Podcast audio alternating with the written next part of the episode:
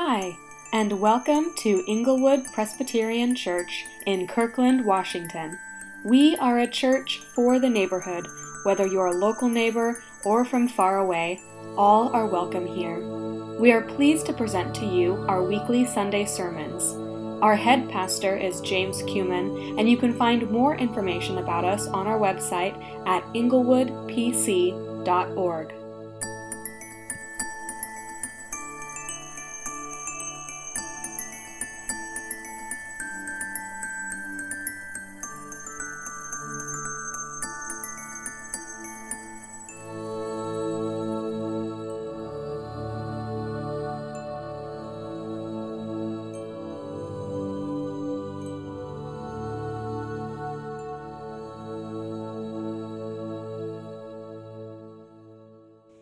Today's scripture reading is in Romans 6, verses 1 through 11. Shall we go on sinning so that grace may increase? By no means. We died to sin. How can we live with it any longer? Or don't you know that all of us who were baptized into Christ Jesus were baptized into his death? We were therefore buried with him through baptism into death, in order that just as Christ was raised from the dead through the glory of the Father, we too may live a new life. If we have been united with him like this in his death, we will certainly also be united with him in his resurrection. For we know that our old self was crucified with him, so the body of sin might be done away with, that we should no longer be slave to sin, because anyone who has died has been freed from sin. Now if we died with Christ, we believe that we will also live with him. For we know that since Christ was raised from the dead, he cannot die again. Death no longer has mastery over him. The death he died to sin once for all, but the life he lives to God. In the same way, count yourselves dead to sin, but alive to God in Christ Jesus. Hi, my name's Scott Lumsden. I'm co-executive presbyter of Seattle Presbytery, and with our partner churches in Seattle Presbytery, I bring you greetings.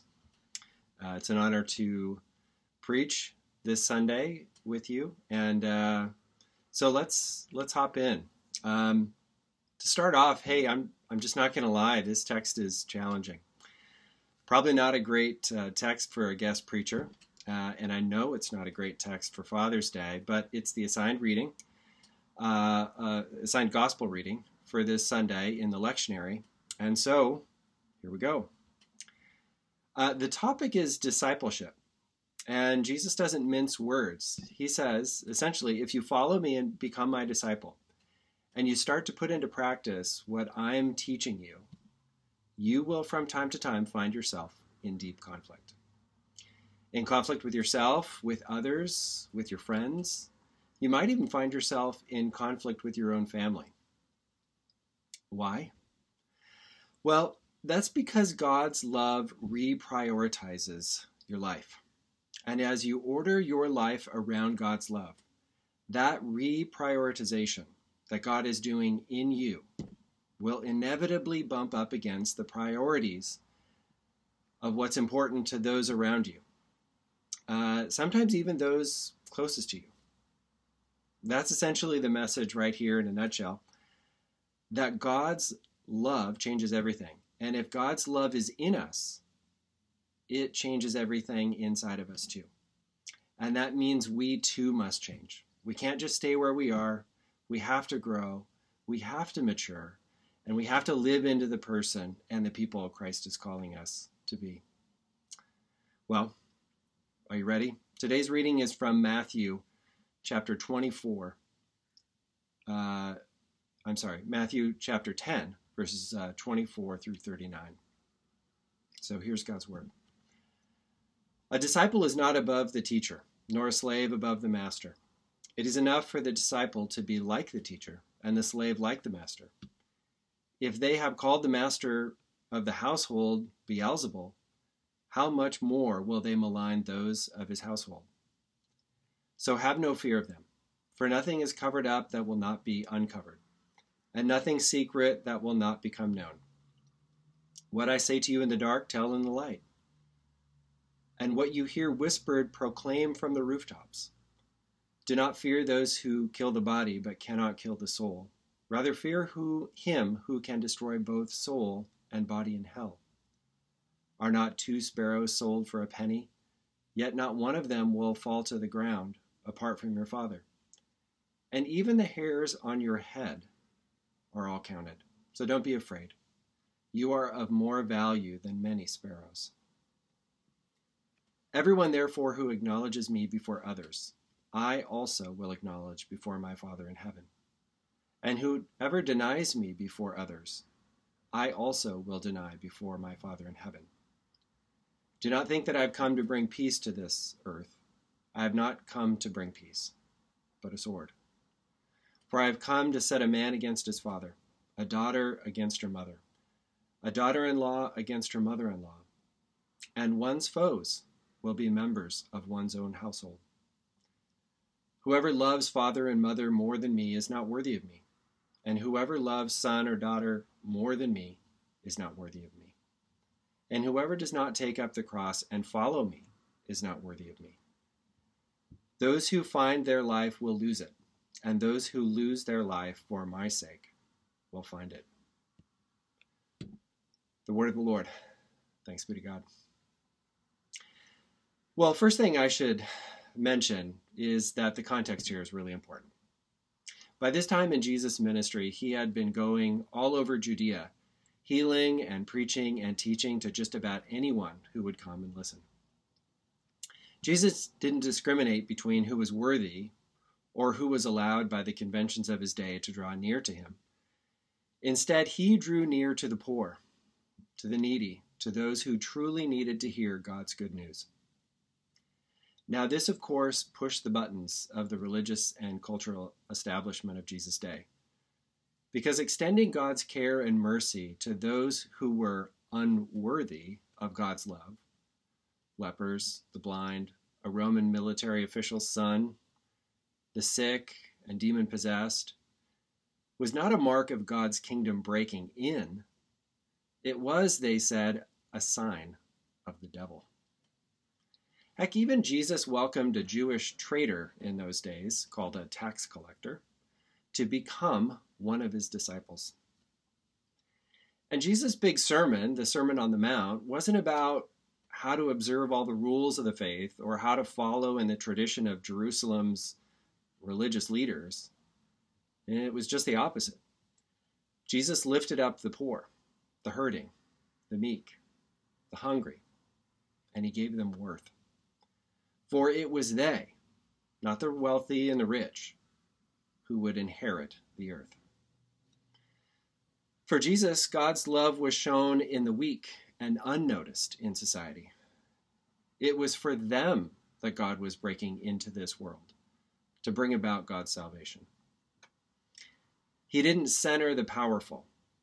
He centered the story and the experiences of those disenfranchised by the powerful. Those who were poor because of the excess of the religious leaders. Those who were trampled on because of the injustices of the temple.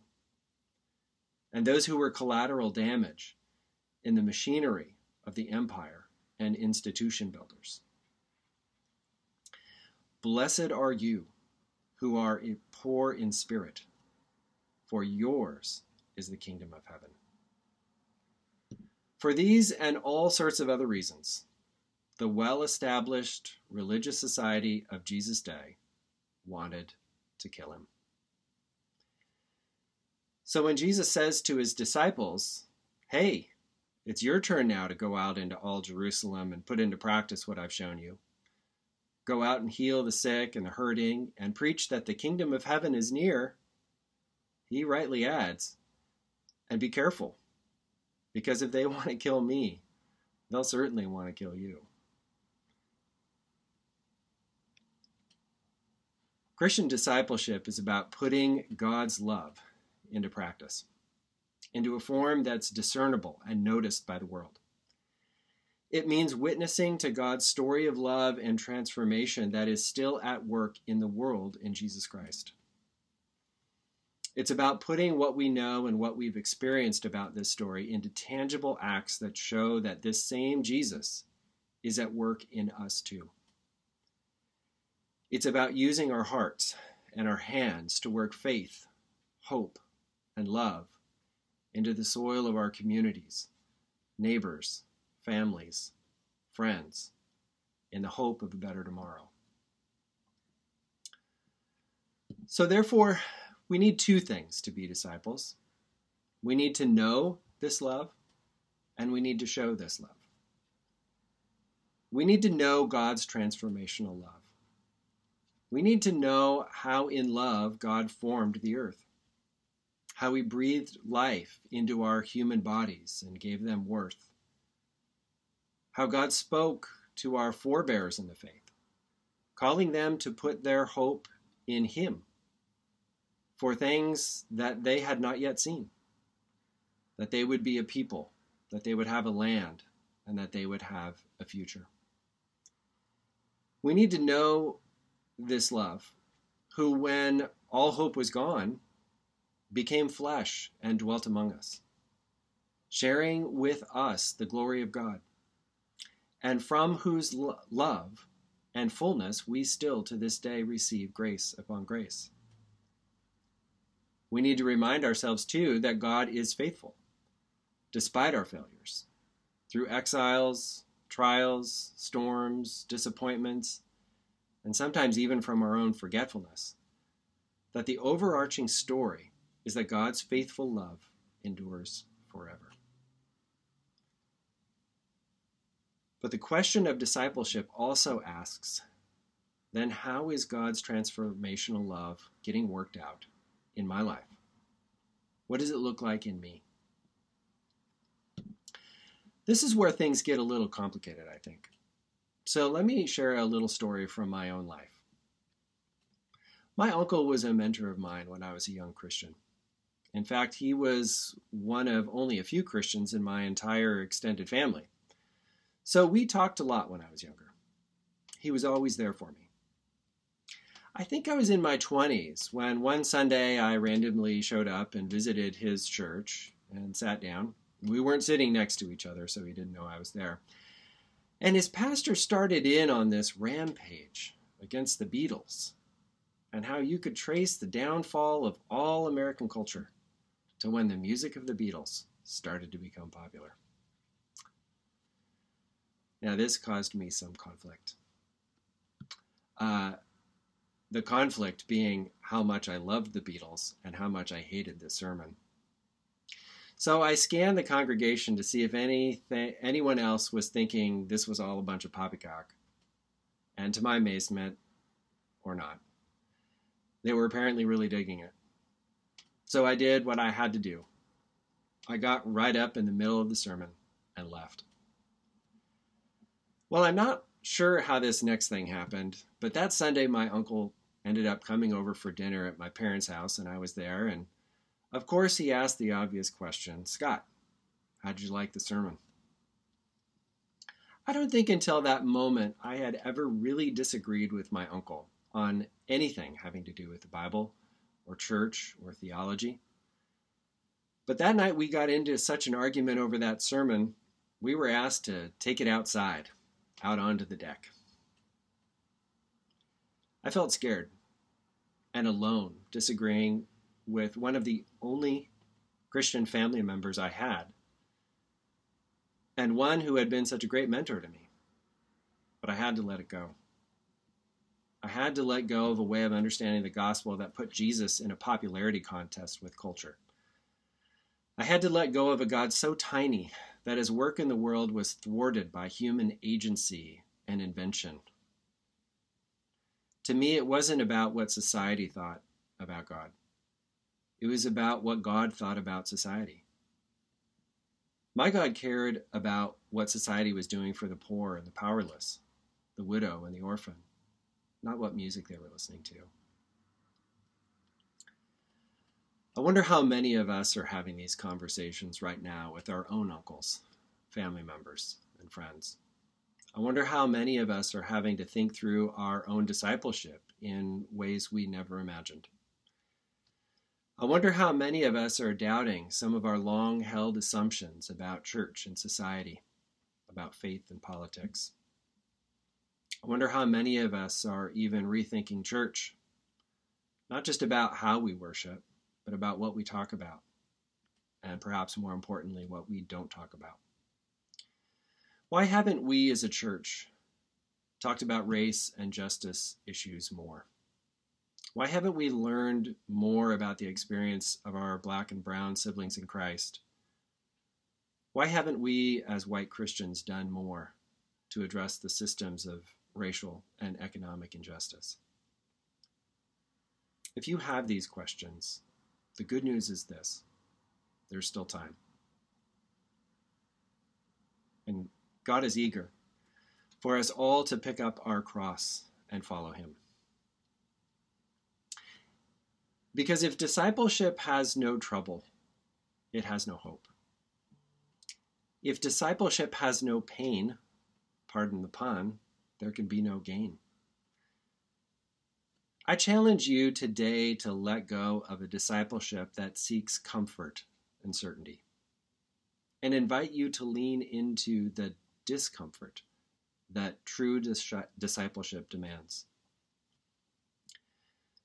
I said at the beginning that God's love reprioritizes your life, and as you order your life around God's love, that reprioritization that God's doing in you and in others will inevitably bump up against the priorities of those around you.